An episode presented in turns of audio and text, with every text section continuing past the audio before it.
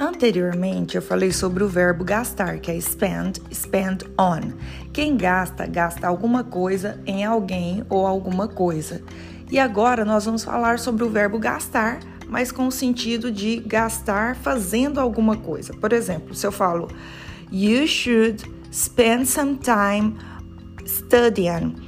You should spend some time studying. Quando você fala de gastar tempo fazendo alguma coisa, você não coloca on.